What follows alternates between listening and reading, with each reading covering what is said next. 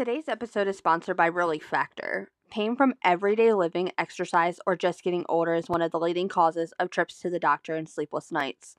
It interferes with daily activities and can even keep us from spending time with people we love. If you have everyday pain, it stands to reason you need something you can feel comfortable with taking every day. That's why doctors invented 100% drug free Relief Factor. Now, tens of thousands of customers are using Relief Factor every day to become mostly or completely pain free. 100% do- drug free Relief Factors features four key ingredients that each work on a different metabolic pathway to support your body's natural healing process to respond to pain and inflammation. Now you can try the Relief Factor too. The three week quick start retail price of almost $70 is now available to our listeners for just $19.95. So head to the link in our show notes to find out more. Start your journey to a better health and less pain today with Relief Factor. What's up, bookworms? It's your host, Stevie. Sorry if you just heard me like singing. Hey guys, it's MJ. Hope everybody's having a really great Friday. Happy hump what happy happy Friday. I must say happy hump day. Happy Friday. Happy weekend. I hope everybody has a great weekend. Is this our first podcast for June?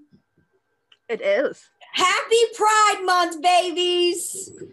Technically, I think you did say that on the last episode, and we recorded at the last day of May. I did not. I did not.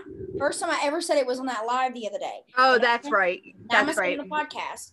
Happy Pride Month to my rainbow babies. Everybody that is in the rainbow, everybody that is a part of Pride is a part of the LGBTQ a a but there's a bunch of letters and I forget them and I'm sorry. However, I love all of you. Be proud of who you are, have pride in who you are, and know that love always wins. And that even if the people around you don't accept you for who you are, you will find your tribe and you will find the people that will accept you. I am one of those people. So happy Pride Month. I love this month so much. Um, not a lot going on for me. Not a lot going on behind this door. Is there a better door? Like that's what that's. What's that? Um, What's that? It's a TikTok. It's a TikTok. Anyways, not a lot going on around here for me besides writing. Um, I have merch dropping June 23rd, which is super exciting. And it's beautiful.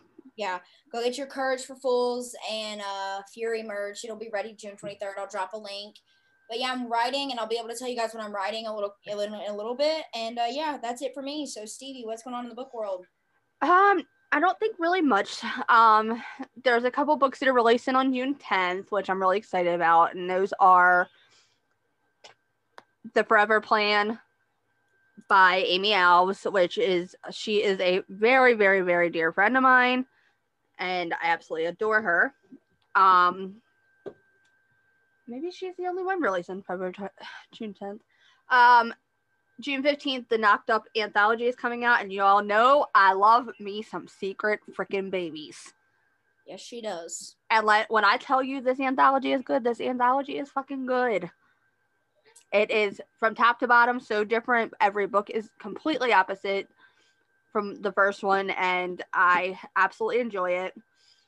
Um, I think Kat, our friend Kat, is dropping her book Bounded on Goodbye on June 24th. Exciting, exciting. and she's having a release party uh, on June 25th. So if you want to win some fun things and have be around some fun people on Facebook, um, go into bestsellers and bestsellers, and we'll be there all day. Also, if you're looking for uh like LGBTQ plus um book recommendations or authors, let me know. Hit me up and I'll drop some. You can hit me up on Instagram. Um, I think I'm gonna actually have a link. I'll have a drop a link in my bio or it's on my TBR. Or if you sign up for my newsletter, I'll be dropping my favorite LGBTQA reads in my newsletter for Monty's monthly book boyfriends slash girlfriends. Keep So- a um eye out for our TikTok too, because maybe what we'll do is we'll put it on TikTok. That too. That too. Because um your girl's got freaking three minute privileges now for TikTok Ooh. videos. pop off, pop off then. So MJ can do it. We are uh, super excited to be talking to our guest. Um, I'm going to go ahead and read her bio and then we'll hop right on into it. For Lillian, a love of writing began with a love of books. From Goosebumps to oh girl, I get you. To, oh girl, sorry. From Goosebumps to romance novels with sexy men on the cover, she loved them all. It's no surprise that at that age of eight, she started writing poetry and lyrics and hasn't stopped writing since. She was born in. I don't want to butcher that place, Azer, Baihin and currently resides in Long Island, New York, with her husband, three kids, and a dog named Gatorade. Even though she has a law degree, she isn't practicing. She's when she isn't writing or reading. Lillian is baking or cooking up a storm, and once the kids are in bed, there's usually a glass of bread in her hand. Can't just survive on coffee alone. Thank you so much for joining us, Lillian Harris. Welcome to the Bookshelf Boyfriends podcast. Hi, thank you so much for having me. I'm so excited to be I here fucking knew it. I fucking knew it. I knew I was gonna sneeze. Okay. So, how are you? How's the weather where you're at? I'm not sure where you're. Oh yeah, you live in Long Island. So how's the weather? Yeah, very humid, and for people that have very uh, curly hair, it's not great hair weather. so Yeah, it sucks. My hair is like huge. I feel that on a spiritual level. I really do because I have my hair is like a freaking mane. Same. Yeah, Hence No, why thank mine's you. in braids. yeah. I just got a haircut after three years, so it's like layered, and it's so nice to like get a haircut. I want to hack my entire head off. I just want to hack it all off. Hack every. single- really? I just want to shave it. I wanted to shave it during quarantine. Y'all had no idea how many times I had like the clippers and everything. I was like, I'm gonna shave it. Oh my god, I And would could die. just never do it. I could Don't never do it. I wanted Don't to do it. bad. Just to be like, fuck it. Just to be like, fuck the hierarchy. Oh, Whatever. Anyway, Don't so pull Britney Spears. Let's not do it. I right? don't Yeah. put it past me. Do not put it past Too, me. too extreme. I'm, I'm, I'm literally insane. I might. So we're super excited to have you on and to chat with you, you. about your books. Um, I'm gonna let Stevie take the question, some of the question, the questions in the in the beginning. Um, Yeah. mostly because she is going to direct me on these. Um, and I'm gonna let her talk because I talk way too much. So Well, I'm also, she also knows I'm on her art team, so yes, she I'm glad all is. these. you know that. I'll be here for moral support. Yay. Okay, so we're gonna start with Fragile Scars, which is Damien and Lila's book. And Lila, my poor girl, she's been through a she's been through a rough patch. And then Damien is her neighbor. right. So what inspired my favorite person in the whole world besides Jax? I Um, think he's everyone's favorite. I love Damien. He steps up for Lila when she's going through her little issues. I won't spoil that for everybody else. um, it's fine. You can. You, I don't think that spoils a lot. So, um, so you know, Lila is in an abusive relationship, and Damien has past with abuse. As I'm sure you remember, he uh, lost his mom to a father who abused her a lot and ended up killing her. So, uh, what inspired me um, is a lot of personal stuff. So, I don't know how heavy you want me to get to get into it, but um, as heavy or non-heavy as you would like. I I'm I'm an open book. I mean, I grew I grew up in a very abusive um, household, so a lot of that um, came into my book. So, and there was also a past abusive relationship, and that kind of inspired the whole book. So, when I say that writing this book was more like a therapy session to me, and I say that a lot, it's the truth because I just wrote it from my heart, how I wanted it to write it, and how I felt that the story felt natural to me based on my own experiences and not anyone else's. Yeah. So, um, and that ties into, you know, where this whole idea of domestic violence came from. Like I said, it's a very important topic to me based on my own experiences. And um, I used to be a lawyer. So I used to help a lot of women when I was in law school who dealt with abuse. So I feel like that issue was so important to me. And making a book about it as my debut was so vital to who I am. So kind of just did it. I love that. I love that so much that you were just it was like, a huge risk. It was a huge risk because it's a very sensitive topic, and not a lot of people understand what happens to a person when they're in that kind of situation. Like the No. mental, the mental. Like a lot of people question like why did she stay like i don't get it she had no ties to him but people don't get the mental abuse that is tied into everything and, and what makes women stay no matter yeah. their background no matter how much money they have i mean you have to see some of these women that are in these you know people have this idea of like okay a woman is probably poor she has no money maybe she's a stay-at-home mom but that's not always the case a lot of these women have careers and they stay because they're warped into staying. They feel like they have no out, even yeah. when they do, you know? Yeah. I could literally go on about this. oh, oh, same, same. I I wholeheartedly agree with you. I feel like that the one thing I had this conversation with Kristen Granata about this same mm-hmm. topic. The one yeah. thing that I think pisses me off more than like I might I might domestically assault somebody if they say this shit to me. Like if somebody says like the words like why doesn't she just leave or you know like oh like it's so easy to just walk away like I don't yeah. I don't think people understand that people can have a mental like like a mental toll over you and never have to lay a hand on you ever. Yeah. Like yeah it i don't think people understand like the capacity that your the the capacity and like the attachment that your brain and like mental like being mm-hmm. attached to somebody and like yeah. they're the only person feeding you like okay you could be great you could be like a rich wealthy help like care career driven woman but if this guy or female because you can be domestic assaulted by any but whoever it is your partner is the only person that's telling you you're worth anything that you're mm-hmm. beautiful yeah. that you are you know who like you're enough if that's the person that's telling you that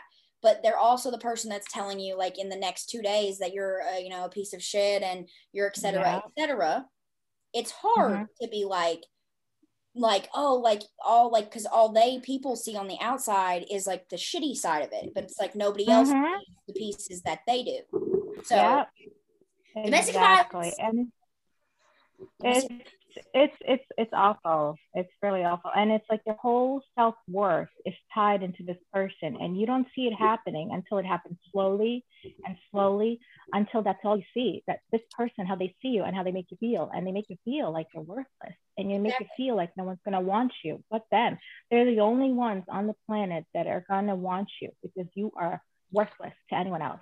Exactly. So, and, and that's what people are not understanding, I feel like, and it's sad. Well, I commend you for taking on such a strong topic for your debut. Congratulations. I think.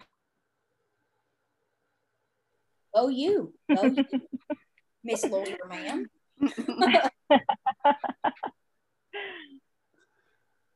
so we're going to jump into, since we answered both the first and second question. Um, I did, yeah. we're going to jump into Jackson Lexi, which is a two part book. Um, they are my favorite couple. Yeah.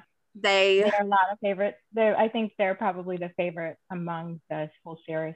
well, we've talked a little bit about why yeah. I relate to Lexi so much, and um, for people who haven't read books th- two and three, can you give them a little bit of rundown what to expect from these two because it's a lot. Yeah. So initially, I had no idea what I was doing. I knew I wanted them together, but I had no idea. Um, so when I started writing, I wanted to do, initially I was going to do an enemies to lovers. Then and, and it's just a me thing. As I'm writing, the story just does its thing.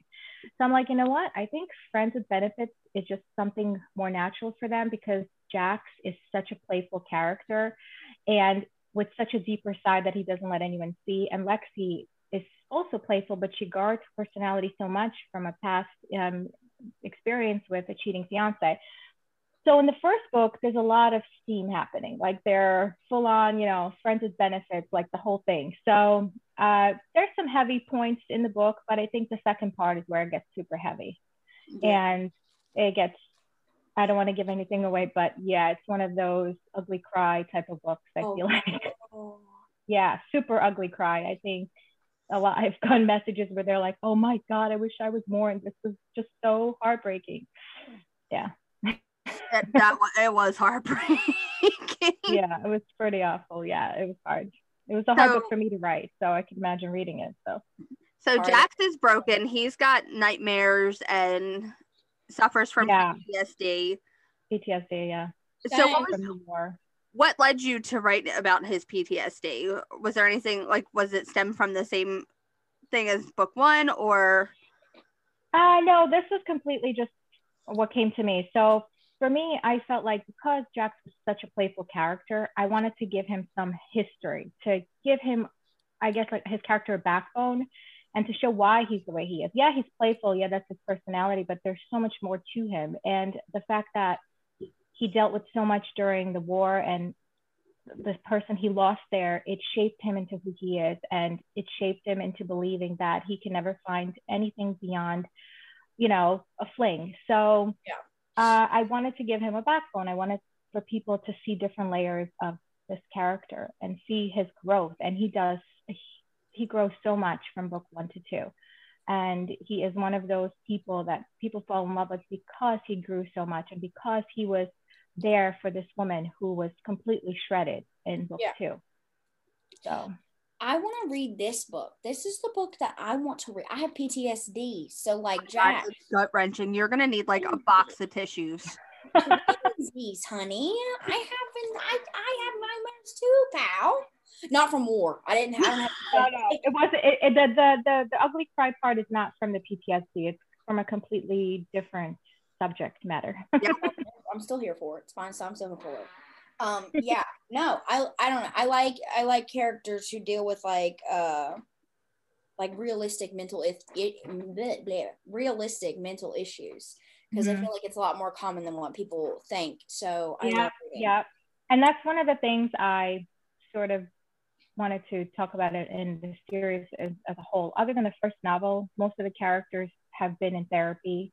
Mhm. Uh, they and I didn't do that in the first book only because, like I said, it was based on my own experiences, and I never got therapy. So I felt like because I was writing sort of me in a way, I wanted to stay true to that. But if I was just writing a story, I probably would have had Lila go to therapy. But that's really the only reason why she didn't. But the rest of the characters, because of some of the trauma that they've been through, I wanted to give mental health a spotlight. And I think a few reviewers have acknowledged that I did that, which is great Mhm. because I think it's important. You know, I, mental, you know, mental well-being is looked past because we can't see the trauma, we can't see the pain, but it's mm-hmm. important to know that our mind is just like any other body part, and Yep. it gets hurt, and we need to treat it. So, there, yeah, that's why that. that's why Jax went to therapy, and that's why Gabe in the new book acknowledges that he went to therapy as well. So it was important to me to do that. Ugh, love it. So did you did you know from the start that Lexi would kind of grow this backbone and kind of like put her big girl panties on because of how Jax is treating her? Yeah, because Lexi Lexi has always been a very strong character, at least from how I saw her when I was writing her. And she had a fragile side, of course, but she was always a strong, tough girl who was who would not take any BS from anyone. And she knew that at that point she had something else to, to think about other than Jackson. If he couldn't grow up, then oh well, that's his loss. So Yes, ma'am. yep. ma'am. Pop off then. Look, now she's gonna go read Jax and Lexi's books and be like, Well, I feel like it's two. I feel like it's me and two people. there you go. Now you have One of them just happens to have a penis. Oh, that's funny. I'm gonna have to. I'm gonna have to. I'm serious. Don't put that as the real. I'm not even joking you. "Oh, I'm Don't funny." put that as the real on Instagram. I, I will literally kill you. Don't do that. That's funny. The whole point of the reels is to make sure people get drunk and if they hear you say it. no, you. The last time you put my, you put the reel of me talking about cannibalism. But at least the oh. last time I I did it on myself and made sure that everybody knew I was refer- referencing Molly McAdam's characters because Molly McAdams likes to kill off them. Oh, okay. Because So now, if anybody writes a book, they will be referenced as pulling a Mo- Molly McAdams. I'll have to check those out. Oh. Um. Okay. So we're gonna we're gonna shift to the new release because Fragile Pieces has only been out for what about uh four days, days. four days, three days. Yeah, four days, three days. I don't. Yeah, something like that. At this point, it's been a couple weeks. And we are finally at Gabe and Mia story. You hear about Gabe and Mia a little bit throughout each and every book yeah. because Gabe makes it known that he is like not about falling in love anymore. Mm-hmm. Yeah. Um, so what we finally figured out what caused Mia to leave, and so what inspired their love story because theirs is a little bit different than everybody else's. Yes. This was uh, a big risk because initially I was going to give him a completely new love interest, and uh, it just didn't feel right.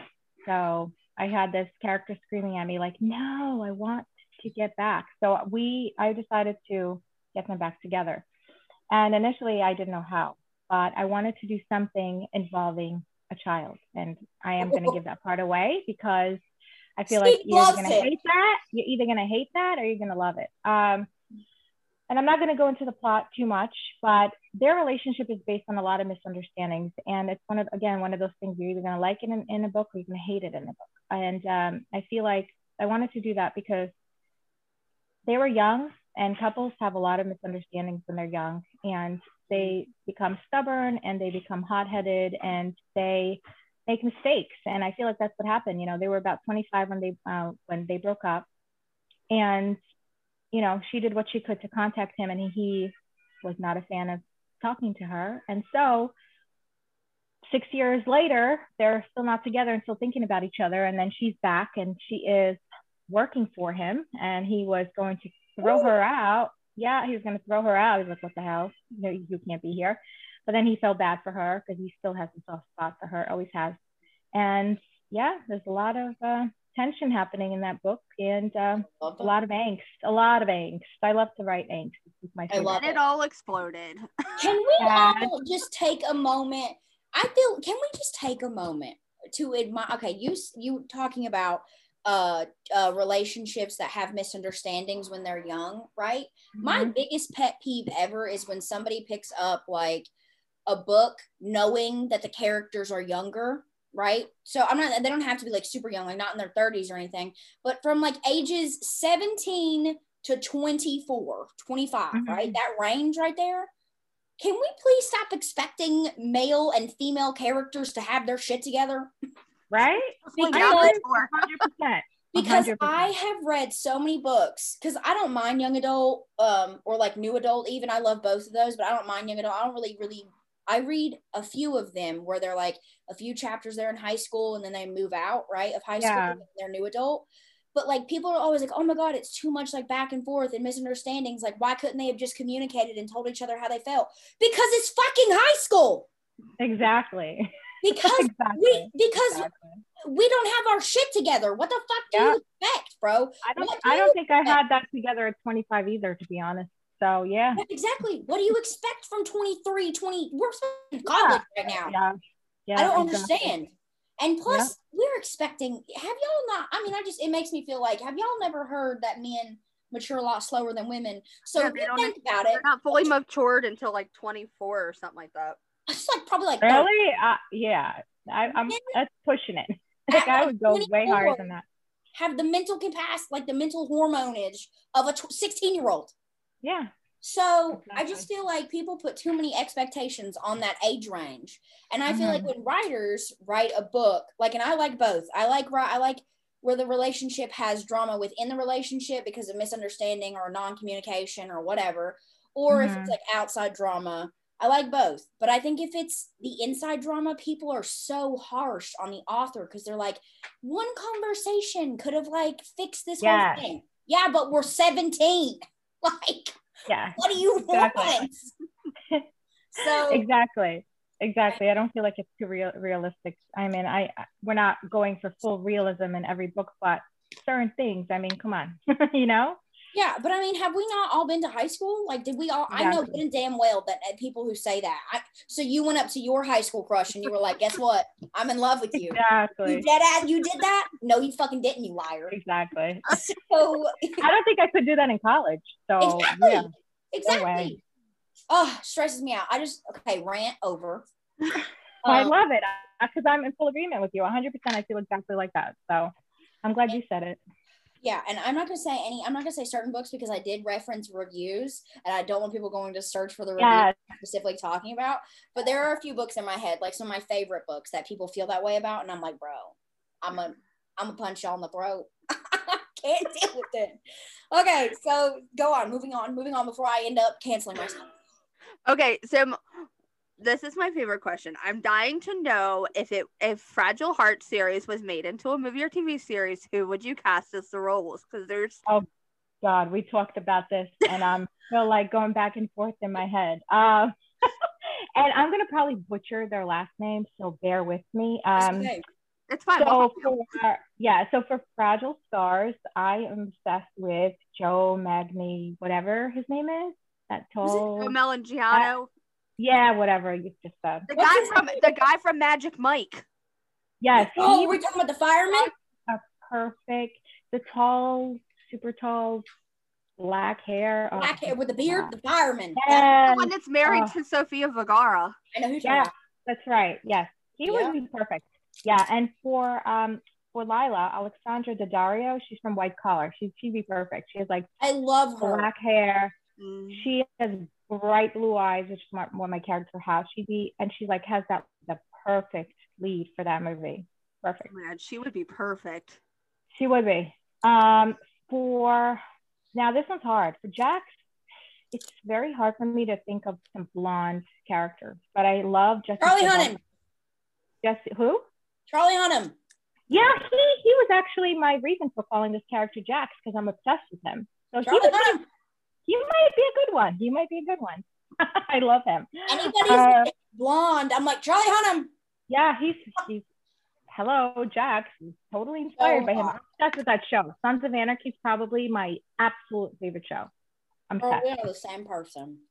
Um, oh my God, yes, we have to discuss our love of Black Dagger Brotherhood. after. Oh yes, I- we I- just had a. Oh, we're gonna get there. You go fall off your seat. obsessed.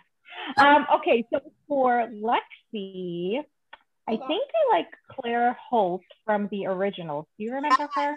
I love her. I love Claire. I love her too. I love her too. So I'm thinking that she'd be really good. She's got So that like good. sexy vibe, and she's also got But this. she also looks vibe. badass, like hard. Yeah, Well, she exactly- is badass. yeah, that's what I I think that. she'd be so perfect. Um, for fragile pieces, it probably was the easiest one. I love Brant Daugherty. He was from um, I, I'm probably butchering him too. Um, he was from Pretty Little Liars too. Who, he's what, so who did he play? He played now. um. Oh, I uh, forgot. Forgot. Ezra. Hold on, hold on. I'm thinking um. See, Noel Kahn, Oh. Noel Kahn. Oh yes, Noel Kahn. That's right. That's who he was. That's right. Um, and Shay Mitchell, she's actually coincidentally also from Pretty Little Liars. So Oh my god, Shay perfect. Mitchell. Oh my god, I have such a girl crush on her. I have such a girl crush Me on her. too. Obsessed. Obsessed. I love She's her. She's amazing. We're gonna talk Yeah, about this for a second because y'all bringing uh Pretty Little Liars into this, Oh, Ezra. and he and it's signed to me. That's not him. That's not that dude. Yeah, I know. We're talking about Noel Kahn. I know who Noel is. But this Yeah. this is my man from that show. Oh, you love him? I Oh, love Ezra. and he made this out to me. He signed this to me. No way. How- Where'd my you meet him? there. My aunt um is best friends with his aunt. Oh and wow. he came to DC to visit his aunt for uh I think it was like Thanksgiving or something. Right. And my aunt went out to lunch with them. And I she would have had a did. genuine heart attack. so Me she too. didn't tell my sister and I. She knew my sister and I were huge Pretty Little Liars fans. So Uh-huh. she came home the next day and brought us both pictures that he had signed to both of us. I would have passed Wow. out. And he Jealous. literally wrote on mine, "Thank you for help paying off my college debt." Jealous. That's I so would funny. have died. First of all, listen.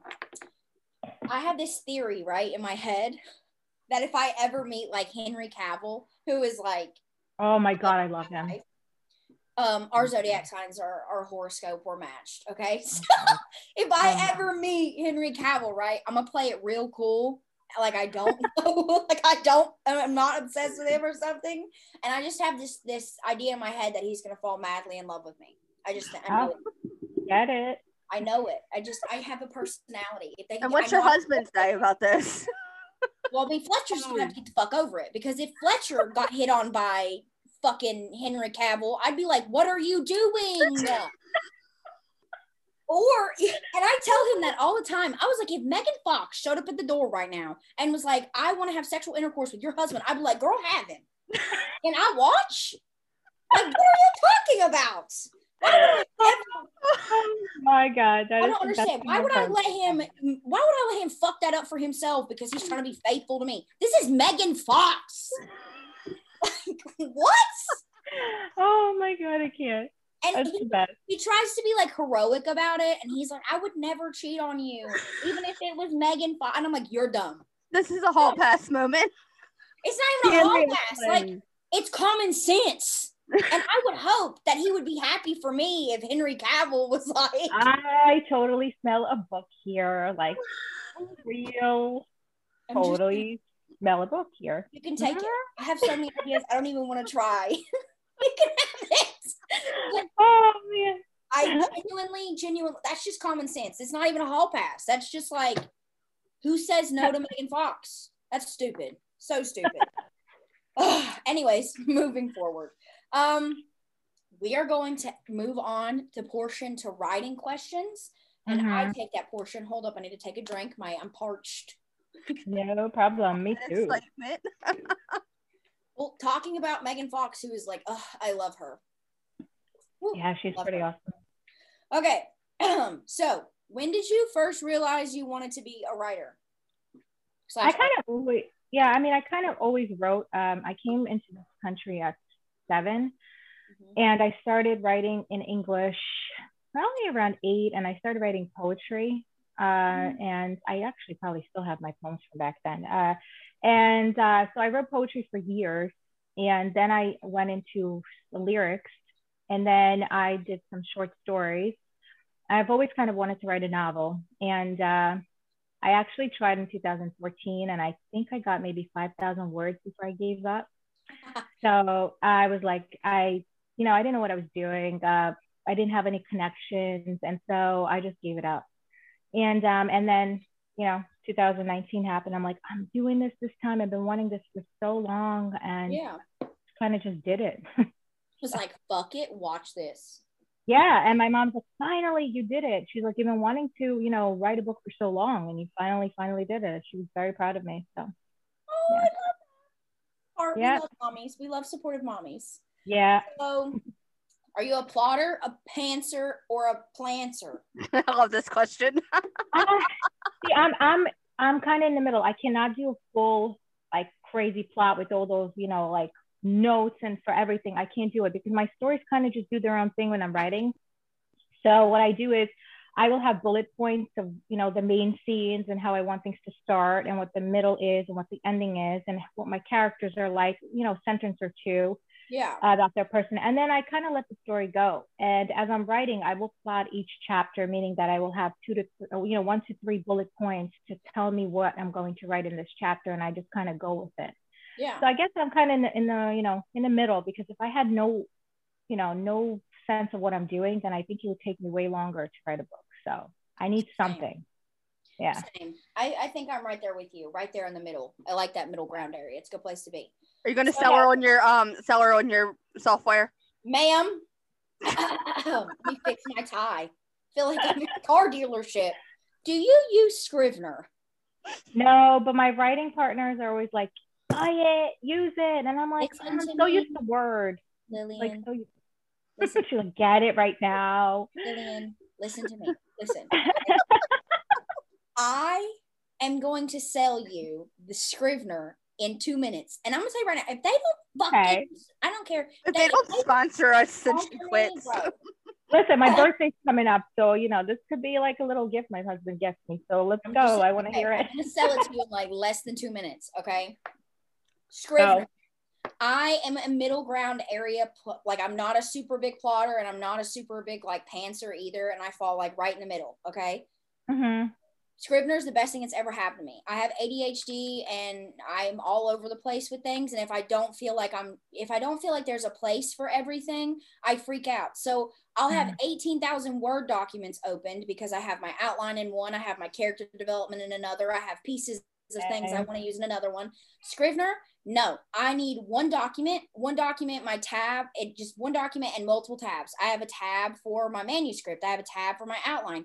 I have folders for pieces I want to use. I can even have folders for all my front matter. That goes for my copyright, my dedication, my playlist, everything. I can plug all of that in. And then when I finish my entire yeah. manuscript on Scrivener, all I need to do is go up there, push file, save, PDF file, and it formats the entire thing for me so I can send it to my formatter to put in Vellum. Perfect. And all you have to do is just transfer it over to a Word document and you can oh, No, but it's true. I have literally like I'm staring at my new uh, book and I have like the outlines book, the deleted scenes, um, you know, yep. tab. I have like literally 100 tabs open right now. So, yep. And if I could show you right now, like mine, I, I would show you because I can screen share, but we're on a podcast right now, so I'm not going to do that. But I literally have so like you can have different tabs, but you also have a note file on the other side. You uh-huh. can as you write, you can like highlight and then you can make a comment and be like, and use it a certain color. Cause like for me, when I first write, I'll write the first draft and I'll just info dump it, right? And yeah, then I'll have definitely. to go back and fix everything. But as I'm info dumping, I'll be like, highlight and I'll highlight it blue because uh, I think this content is like, it doesn't need to be here. I don't think it needs to be moved. Uh, highlight it yellow thing. for like too much or too little, whatever. Scrivener lets you mm-hmm. do all of that on one document. You don't have to open 18,000 of them. It's perfect. I will say when you first open it, they have a format that you type in. It's like novel manuscript and it gives you all of your pieces. I will mm-hmm. say to spend at least a day playing around with it and figuring out what works for you. Like I don't really go by what the they first give me. I do my own thing. Mm-hmm. And it mm-hmm. can be confusing because people get like they're like, "Oh, I don't understand it," and they just give up on it. Take a day, okay and play around with it. Figure out what works for you. I'm telling you, it's the best thing you'll ever do. Sold. I keep hearing go. that. I keep hearing that. Yeah, I'm sold because it gets a little bit hectic having all this stuff open. Yeah, and you don't have to waste space on your book on your computer. It's true. And do you feel like it's secure enough that you know you trust it to keep your stuff? Because that when my it's automatically saves as I go. So okay. like on a Word document, you know how you have to save it like when you finish yeah. My MacBook is terrible. It's old. I need a new one, but my MacBook is terrible for crashing on me randomly. Scrivener uh-huh. saves as we go. Have you ever wrote in Google Docs? You know how Google mm-hmm, Docs yeah. saves it as you go? Scrivener does the same thing. So okay, if you're okay. in the middle of writing and your computer crashes, all you have to do is pull Scrivener back up, and what you the last word you wrote is the last word that's saved. Oh, cool. All right. Sold. and on that note, if Scrivener doesn't fucking sponsor me, bro, I need to work for them. Somebody, somebody, get me in contact with like the CEO of Scrivener because I'm out here making him money. Also, if you buy Scrivener and it asks you where you where you heard it from, I, if people don't type in Bookshelf Boyfriends podcast, I will totally do that. serious, I have sold Scrivener to like eight thousand people. Wow. Every author that's come on at this point, she sells them to on it, and they're like, "Oh, I'm gonna buy this right now." So I'm good like that. Moving forward. Okay. Do you have any interesting writing quirks like eating Twizzlers, wearing the same hoodie, etc.? No, I'm honestly pretty boring when it comes to that. I, I always pretty much write with music. That's as weird as I like get. I love music. It inspires me. So I'm always got my music on. Uh, as long as I'm not editing. If I'm editing, it has to be quiet. Um, I can only have like static noise or white noise. But yep. writing, I need my music and I'm good to go. And I got my coffee, good to go.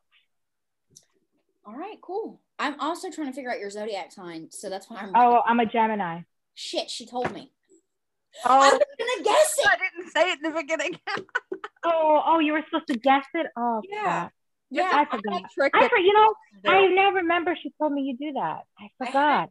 I an oh. party trick where I guess. Oh but but but now be honest, were you gonna guess that? Where was I gonna guess a Gemini? No. Yeah. I was gonna be wrong. I was gonna say either a Virgo or a Scorpio because you're mm. a lawyer. So mm-hmm. I was mm-hmm. thinking Earth sign, but you're not a lawyer. You write, so I mean creative. But that could that very much so represents the Gemini sign because you know yeah, sides like, to every coin. Like to write. A twin sign, so you got your creative side, but you've also got your your very law judgmental side. Not judgmental, but you know what I mean. Mm-hmm. Yeah. My husband's a Virgo. I think he's the he's the crazy one between us. My husband's a Virgo. And uh definitely like our signs are so incompatible. It's not even funny. Like we are, and you, if you could look it up, like totally not compatible. I don't know how we've been married ten years tomorrow. I It don't know. It depends. What do you gotta you gotta figure out what your Venus is in. Say that again. You gotta figure out what your Venus is in. You could have two No, completely contradictive. Listen to me. My husband and I, I am a Leo and he is an Aries. We are two of the most hard-headed fucking zodiac signs in the history of zodiacs. However, Um, it also depends on what your Venuses are in. Like Venus Yeah, is your uh, planet, like the planet that represents love and relationship, harmony, sex, that kind of thing. So Mhm. if those are compatible. Your sun signs. I'll don't have to. I'll have to Google that. I'll definitely have to Google I'll that. send you a link. I'll send you a They'll link. send you the Alright. link to do your birth chart. Awesome. I break down people's birth, like their birth charts, all the fucking time. It's insane. But yeah, Oh I'll send it to you, it. and you can break it down, and you can find it all out. But yeah, if your Venus is aligned, then your sun signs don't really. I mean, they do matter because they're your core personalities, but Mhm. that's all just kind of like surface level. And then like your Venus and your moons, if they're compatible, then you're fine. She does tarot cards and everything. That's so awesome. That's so cool. I love that. Anyway, I'm so into that stuff, but yeah. hit me on. up. Um, I I do it for free. Um, anyways, uh, what do you like to do when you're not writing? I love to bake and I love to cook. That's always been something I love to do. Um, my parents did it a lot, so I kind of still love to do it. And I get my kids involved, especially in the baking when I do bake. You love the you love the queen. Go away. That's your husband. Do you see what I mean? I want to strangle him. Okay, strangle him. Virgos can be like that, bro. Virgos can be like that. yes, that's him in a nice show. Oh, but have you cleaned today? Oh, no, I didn't. I'm Nope. telling you, I love half of my friends are Virgos. I on one hand, I have four fucking Virgos, and they're all dickheads. All of them. Oh, see, there you go. Another, that's another one right here. Is Okay. Hannah a Virgo? Huh? Is Hannah a Virgo? Hannah's a fucking yes, she's a fucking Virgo. Not only is she a Virgo, she's a Leo Virgo. She's a she's an August Virgo. She's on the guess Oh, yeah. Hannah's, He's an August Virgo too. Oh Yeah, God, I'm so sorry. I'm so sorry. 24th. And him and my mom have the same birthday. It's crazy. I'm so sorry. 24th. Yeah, see, she said she's very sorry to me. You're August- August Virgo. You guys August are Virgos, not bro. that great. My best friend since middle school is an August Virgo, and Lord God. I'm telling you, they're hard. They're hard to live with these August Virgos. hell on wheels. It's okay though because I'm a Leo, so it's like I know. Anyways, um, so what does your family think about your writing, and have any of them read your books?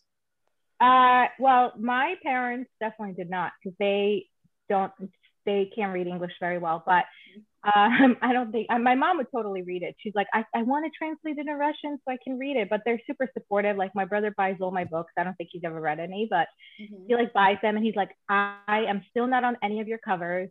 Like, what is this about? That's my dad. Her dad. That's my brother goes, seriously, I could have been Gabe. I could have been Gabe. We're both got dark hair, darker skin. Like I could have been Gabe. I'm like, dude. So, where is the country that you're originally from? Where is it located? Like on a map? Okay, so it is south of Russia Okay. and and it's east of Georgia, right? We're literally our our lands touch. Yugoslavia, like that area? Is it close? No, technically Nope. it's next to Iran, Iraq, Russia. It's like literally like Greece. Like we're literally like a tiny country and by all of those places. Okay, so your So native language is. Russian? Like your first language was Yeah. Russian? Yes, because during communism, I mean everybody spoke Tell Russian. Tell me something in Russian. Ooh, what would you like for me to say? Look, I- we're hockey fans, We're hockey fans, so like tell me something Russian. See, I wrote I wrote a character. His name is Kai, and he's Russian. So oh, cool. yeah, and so yeah, okay. So say something in Russian, and I'm gonna ask you a question about about your your upbringing, and then go. Okay, uh, меня, меня зовут Lillian Harris. Okay. Um, мне 35 лет. so cool. Somebody teach me Russian. I, wanna I just said I just said I'm Lillian Harris and I'm 35 years old. Oh God, I want to know Russian so bad. Okay, so what is a comfort So hard. dish for you? so our country has different kinds of food than you know Russian people. So uh, for us, it's a lot of um, rice, and a lot like shish kebab. Yeah. Uh, like it's very, it's very similar to the Turkish food. Oh, we have baklava, but ours is different than Greece. The, the Greek, the yeah, the Greek baklava is made differently. Ours is, is different. They're both delicious, but ours is different. But baklava is huge in my country. It's Oh my like God, the staple love dessert. You, I'm gonna uh, I'm gonna mail you. My mom's baklava is insanely good, like legit. if you want to mail me the recipe, I love Uh, cooking. I will, but it's freaking hard. Seriously, when I see her making it, I'm like, geez, this is how Bro, long. I'm gonna challenge accepted. Oh man, yeah, I will. I'm gonna have her. I'm gonna translate it into English, and I'm going to pass that on to you. And I'm Yeah. not joking. I'm gonna video my whole self doing the whole thing. It's on my bucket list to make because that Challenge is accepted. very time consuming, but it's Well, so see, my Grams is originally from France. Well, they're from a small city outside of Paris, but originally from France. And then my grandfather, I'm pale as fuck, I realize, but my grandfather, my nana, is originally from Sicily, and my Grams moved here like before she was born. Like my great grandmother was pregnant with her when they moved to America, Mhm. and then my nana was seven when they immigrated to America. So food is a staple. Okay? love in Love the, in the household and like my grams it's like my favorite thing ever and it's like a big deal now because of fucking tiktok and because of this movie. However rat you know what ratatouille is? Yes. okay so ratatouille is originally like a french peasant dish and if you've watched the Mm-hmm. movie that's why they're like oh my god you're gonna send it out to this fucking critic or whatever because it's a peasant dish but when i was a Mhm. kid my grams used to make me go out to the garden and pick vegetables and it would just be like random vegetables that you would throw in a pot with like a tomato base okay because that's what regular ratatouille was and Mhm. now it's like a big fucking deal on tiktok and now i just look like i'm fucking hooking up off of tiktok and it's like no bitch i've had this since i was a baby Ah. so me out so that's why i like to ask people who are from different countries than the United States, what your comfort food is, or like a dish that you like have like back home. Because my grams, it was beef bourguignon and ratatouille, and then my gram, my my nano, God bless a fucking America, could make anything. So it's like not even, I don't even know mozzarella. He just makes really good fresh mozzarella. That's it. we have i mean we have a- i mean a lot like but, but for us the rice and um the shish kebab is like a big thing and also we have something called dolma which is grape leaves cooked grape leaves wrapped in uh ground beef mixed with rice and different things it's very good I have seen those. yeah they're very good that's from our I was country yeah. googling like Russian comfort foods for Kai, Mhm. I'm pretty sure that came up. yeah dolma like, have you seen this like fish soup thing? It's pink. that's mm, no we don't have that that's not i don't know maybe it's a russian thing maybe It it's literally look like. Pepto Bismol. If you are Russian and you listen to this podcast, please Yeah. tell me what's in it. Yeah, I don't. Well, we have a beet soup that's red, but it's not fish, so I'm not sure. I'm not sure which one that is. I'm gonna need somebody to hit me up and tell me what it is because I'm gonna look it up too. it I'm like Pepto. Bismol. Yeah, I'm curious. We have a red soup, but it's a potato base and it's got vegetables, and there's no fish in there. Okay, all right. So Yeah. moving on, Stevie is now gonna take the reading question portion. I feel like I've talked so much. All You talked a lot during the first half of it, so it's fine. Okay, so has a book ever changed your life or your outlook on something? Um, I'm, I'm trying to think. Uh, I, I I would say probably Kim Holden's Bright Side was one of those books that I don't know if you guys read it, but um, it was one of those really gut wrenching books that made you really appreciate life and make you realize how lucky you are when other people may not be and how they may see you know their world uh, in such a positive way and you're sitting here complaining about every little thing and makes you want to shut the f up. So I feel like that book really hit me in the spot where, you know, I feel like I should really be appreciative of everything I have. Oh my god, Love it. I have to read that book now. Oh my gosh, so good. You have to. I have Really to good. that. So, what attracts you to a book? The cover, the blurb, or a recommendation? Probably a little bit of both, but if if I'm not, if I don't like the cover, I probably would just skip over a book. I'm one of those people. I, I do judge a book by its cover. We're if cover I- It's okay. Okay. yeah. So if I like, you know, see a cover and I am not a fan, I'll probably just skip over it. I won't even read the blurb. I'm that bad. but if I like the cover, I will read the blurb and I will probably just buy it.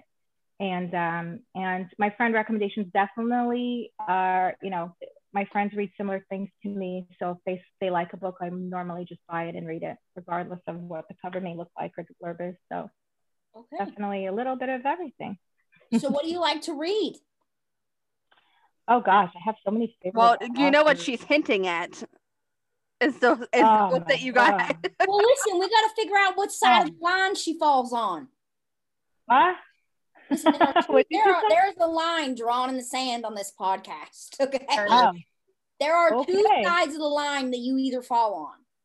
oh So we need to figure out what line you fall on. So what do you like to read?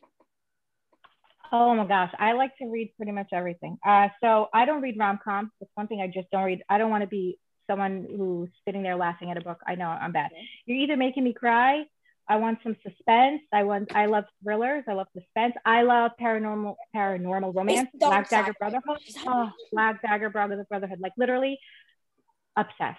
Um, and I also love contemporary romance, romantic suspense. Uh, pretty much a little bit of almost everything. I would say. I Um, think I mean, science fiction here or there. What? She's falling more on the gray shade, Stevie. That's yeah, I'm probably the gray. I, I read a little bit. I you know I eventually want to write thrillers too. So I, I love that stuff. So I love a little yeah a little bit of everything. All right, Yeah. cool. Um, Yeah. My reading question is Who is your favorite brother in the Black Dagger Brotherhood? Oh man, I love V. V is my favorite. Literally, marry me right now. His book wrecked me. Love him. Obsessed. I have a- literally. I want to be Jane. Is that her name? Jane. I'm almost sure. Yes, it's I want to be Jane. I want. I don't want to be. I mean, I kind of want to be her, but I kind of want to be her. No, like I mean, I want to be me, but Yeah. be me, be married to to be like It's just is so. I love. so obsessed with him. My obsessed. thing is, I only read the first. I I read till like book. I want to say like eight, but there's nothing that compares to like the first five.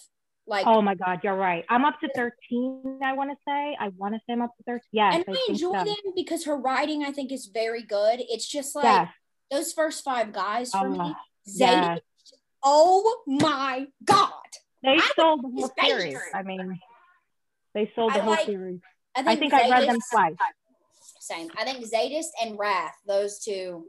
There's Yeah. something about a blonde vampire Oh that just does it for me. Okay. Oh, I know it's that and his personality and everything. Oh my god, Oh, I want to be Beth so that. bad. Beth and Bella, Oh, I want to be one of them. 'Cause I- yes, I love that. I love that um, series. So good. yeah. All right, Stevie, continue. Now that we've talked about that, Do you prefer an e-reader or a physical copy? I mean, there's nothing like a real book, but I legit have no room in my house. I really don't. So I mostly just read on my Kindle, and I feel like I'm betraying the art of reading because I'm not holding the book anymore. I really feel like that. And it's when I first started reading on my Kindle, like a piece of me died. It really did because I was so like the whole Black Dagger Brotherhood. I've all you know I have like the first six books. Oh man, like just holding a book, it just feels so different. But right now, all I do is read on my phone. Pretty much just read on my phone. Sadly, yeah.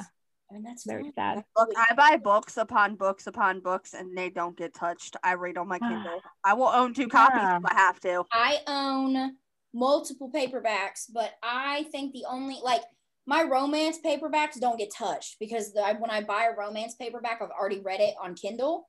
I've only Right. bought it because I really love it, so it's just there for decoration. However, my like my thriller, scary stuff, I read those on paperback because those Ah, need to read interesting. on paperback. I hear ya. I do. I hear. Who, who do you like to read when it comes to that genre? Uh, so I'm a huge Stephen King fan. He's like tattooed on my Mhm. arm. It's my shit. Um, I'm a huge Yeah. Stephen King fan. I like James Patterson, H.P. Mhm. Lovecraft. Um, yeah, most of stuff like that. I still read R.L. Stine because he has like adult stuff. I don't know if you've ever. Yeah. I, I um, I started with R.L. Stine when I was eight. So yeah. Oh yeah, Goosebumps, the OGs. Yes, so, I love Yeah, that. R.L. Stine was like my introduction, and then I met Stephen King, and then I fell head over heels in love with him, and I have now like a really unhealthy obsession with him. Like I'm pretty sure if like he ever met me, like he would file a restraining order Oh my God. because I'm looking at my shelf and I have like three copies of like two different books. Wow, that's crazy. Yeah, Ah, look, no, I'm just kidding. That's awesome though. He's good. I like his stuff. I like his stuff too. literally a psychopath. I'm actually gonna grab one of those when Stevie. I'm gonna show you how. I'm gonna show you something. Stevie, go. what was your last five star read? Oh my god. You know it's awful. I have not read pretty much anything probably since God knows how many years now. It's bad. Um, the last one probably was the five by Lily White. I don't know if you read anything by her, but the five was a good book. Like that book was twisted. So freaking twisted. Yeah, you gotta read that. I have What? Is, what is Yeah. it? the Um, five. by Lily White. It's Oh, really good. Yeah, it's really twisted. It's one of those twisted type of romance books. Like Ooh. you got you gotta read Sign it. me up. Dark romance is my shit. Sign me You know, up. I, I see. I don't know if it's it's hard to explain. It's not like dark as far as the, the two. Mm, it, it's not like your traditional dark type of stuff. It's twisted in other ways in the plot and and what happens. And it's you, you just gotta read it. I'm here. really, I love it. Yeah, you gotta read it. It's cool. Really good book. Okay, so I grabbed these are like the oldest copies that I have. Okay, this copy. This is okay. So I have this right. This is a shine, Uh-huh. right? But this is the masterpiece of modern horror, and it's like whatever. This has Right. like the eight PG, like it has film scenes in here. Like this is like Cool. the uh um Wow, that is Like it- cool. yeah, this is like the I guess it would be like kind of like the footnote version where it has Wow. like all of these things about the book and the movie and all that good jazz. And then this one is probably my oldest copy. I think I've had this since I I've was seen like. Yeah, it's so old. I And love it. He was writing as Richard Bachman. Yeah, yeah, I so- remember that. I think I have had this book for I mean at least 11 12 years. Like I've had this book for a long Wow. And I'll Wow. never get rid of them. And I have another copy of Thinner because the book is old and I wanted it to be pretty. And he's come out with like 19,000 different covers and I try to purchase all of them, but it's fine. Oh, Oh, my God, wow. I forgot to grab the most important one. Continue, Stevie. okay. um, what's a good one to ask? Oh I know that you're so you're. I know that your friends. Um, that you talked to Melanie Harlow. Have you read any of her books? Yeah, I I mean, I'm a huge Melanie fan. So I going back to when my reading days, I read pretty much almost everything. I'm so Obsessed with her Cloverleigh Farm series. I'm I have not read it. I want to so badly. I I probably I think I bought all of them on my Kindle, but I just have not read them. I So- literally no time. If you read the Cloverleigh Farms, you have to read Bellamy Creek afterwards because Bellamy Creek, you see some of those characters from Cloverleigh Farms in Bellamy Creek. Oh, I love that. I love So that. book two is the main one because well, book one and book two because the girl from book one went to college with one of the sisters from Cloverleigh Farms. Oh, okay. They're in the wedding together. They're like they have the wedding at Cloverleigh Farms in book two. Oh, So cute. it's Oh, that's cute. they tie Okay. it all ties it all together. I love it. This Oh, is like my holy grail. It's like my Bible. Let's see it. Okay, so this is a first edition, and it's mm-hmm. all of it is like the complete and uncut version of everything. So Ooh. none of this has been it's been edited, but like the things that were cut out of the original, like the original, are in this, and so it's first edition. and My mom got it for me. Look how fucking old this book is. Damn. Look at it. Wow. Holy So, cow. Not to mention, book. I need to get it. What is it called when you get a book like re, re uh? Cause see, like Uh, it's falling apart right here. Like it came off, the spine came off, and I I, need to get it called. like re. Uh, it's what Joe does on you when he fixes the books. Oh, Oh, man. I forgot. I forgot. So I need to get that done. But that's like my holy grail. It's in my Bible. And that's the That's only first edition I have, That's so cool. and Really I cool. will die with that in my grave before I sell that shit. I will be poor in a box holding that before I sell that. So cool. No, I don't blame you. That's so awesome. Thank you. Really cool. So, anywho, th- we have we have reached the end of the podcast, sadly, but we have a few more questions because this is our trope section. So, last section, and then we right. ask you all these questions. We'll talk about yourself for a little bit, pimp yourself out, do whatever, and then we'll tell you why. But uh, our first trope question is: What is your favorite trope to write and why?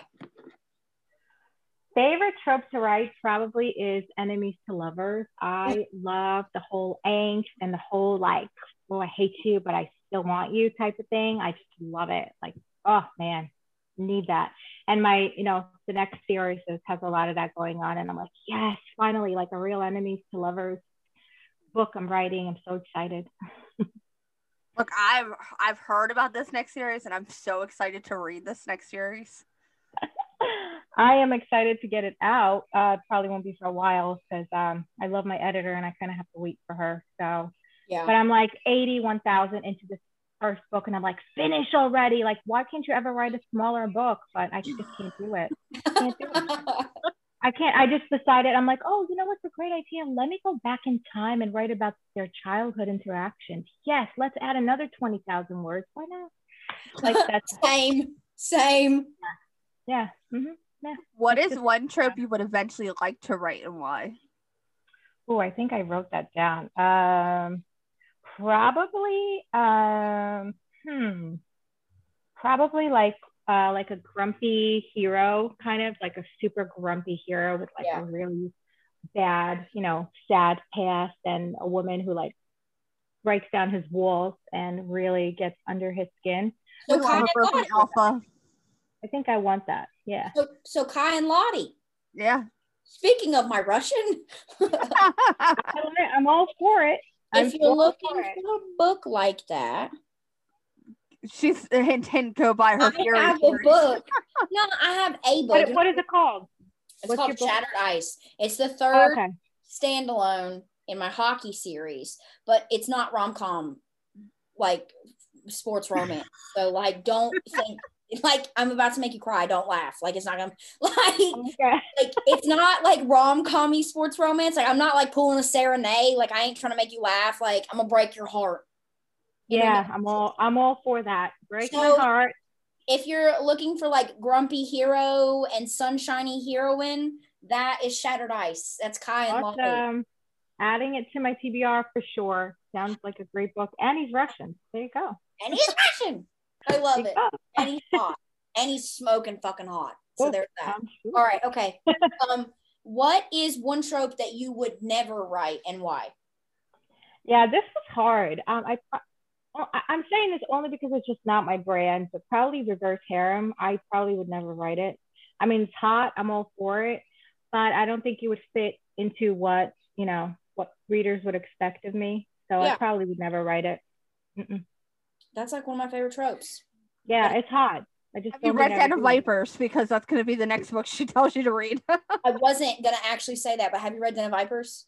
No, but my friend is telling me to read BB Reed, and she's like, "You got to read her book, uh, Lilac, I think it's called." So Lilac, it's like one, yeah. of, one of my. Uh, if I read Reverse Harem, I think I'm gonna start with there because she's been like telling me to read it right now. So I'm like, and I I've been wanting to read BB Reed for so long. Well, like, if you like Perfect. Lilac, just message me and I'll give you a list of more reverse harems that I like more than all Lilac. right, all right. I'll let you start that one.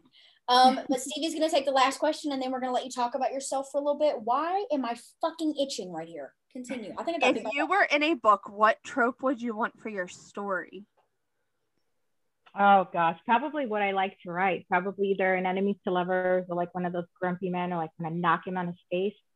Yeah. Um, that kind of thing. Like maybe like trapped in a cabin with like a grumpy man, like you Close know. proximity. Okay. proximity. Yes, That's totally. the And first I'm- we thought of that. but, I but it, but it would have to be like a you know like a one of those glam cabins because me in a cabin oh that would be me and bugs I don't do bugs yeah I do bugs I, I camping and all that stuff but that'd be pretty cool like if I was trapped in like this nasty cabin like ugh, with this grumpy man I'm billionaire. interesting interesting I would Billionaire want stuff. billionaire.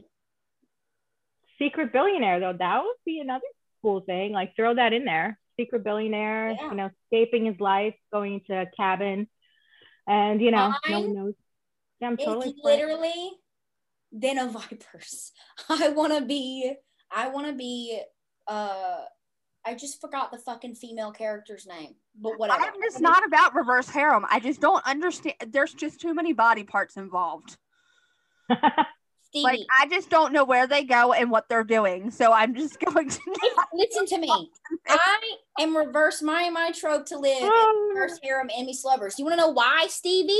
Because you when when you when you're surrounded by four fucking hot as fuck men with anger issues and problems with everybody except for you, I don't think you're gonna really matter what hole goes where and what goes in. I am so happy I have my headphones on and my husband cannot hear any of this. Just so you know. Listen, he probably faint, honestly. Because oh, I Oh, man, genuinely listen. do not think that anybody's gonna care where goes what. I don't even think that Oh, you're gonna even I don't even think that you're gonna register that thought if you have four. Okay, I want you to take. I'm just trying to imagine writing it though. Like I'm seriously Oh, yeah. trying to write that. I'm like, okay. That's what I Kat want says. you Kat's guys- like, I would get confused from where I'm putting body parts. I, I wouldn't have to put any body parts anywhere. That's why there's four of them. They can adjust me as they like. What I'm trying to tell you is take four of your favorite book boyfriends, stand them in front of you shirtless, and you tell me, you tell me if you're going to be like, oh my God, where's going to go what? They're not going to give you a fucking chance. Oh. They're not going to give you a chance to even think about that because nine times out of 10, your favorite bookshelf's boyfriends are fucking alpha males. have you ever read a paranormal of reverse harem? I heard those a Absolutely. lot. Absolutely. I, I had I would get on that train. Like I would read one of those. Okay. I could totally see that. Here you go, Lillian. I want you to take Wrath, Zsadist, Vicious, and Dude, I'm all, I'm all for that. Okay, I'm not saying I'm. I just don't think I could write it, but I'm all. Oh, I, for I don't think I could either. But all Steve for over here worried about body parts. Don't Yeah, even no, no. worry about I'm the body parts. I'm Worry thinking about from a act. reader standpoint, Well, though. Like, if I'm reading it, But, but listen, some of them could just watch. You know, they don't have to join right away. I'm Just not saying.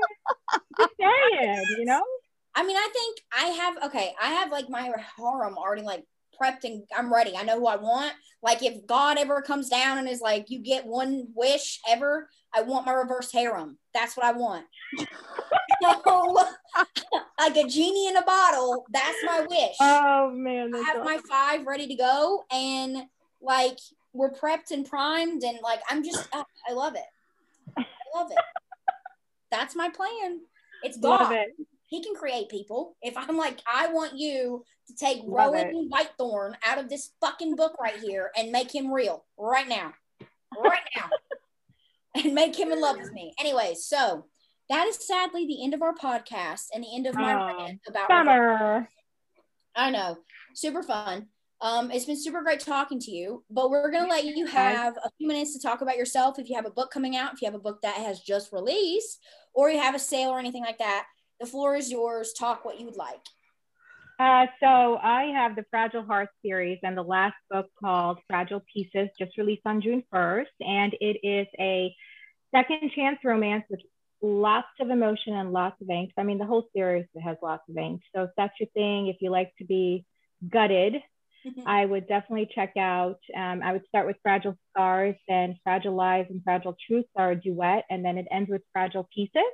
And I'm probably going to add a bunch of other books to that series later on. I've been asked about this a lot. So uh, if you read Fragile Pieces, there's a band member called Travis. I think he's going to get a book, and probably Jackson's brothers, and probably probably Olivia. next From- generation. Yes, next generation. Yes, it's a big thing. A lot of people are asking me about that.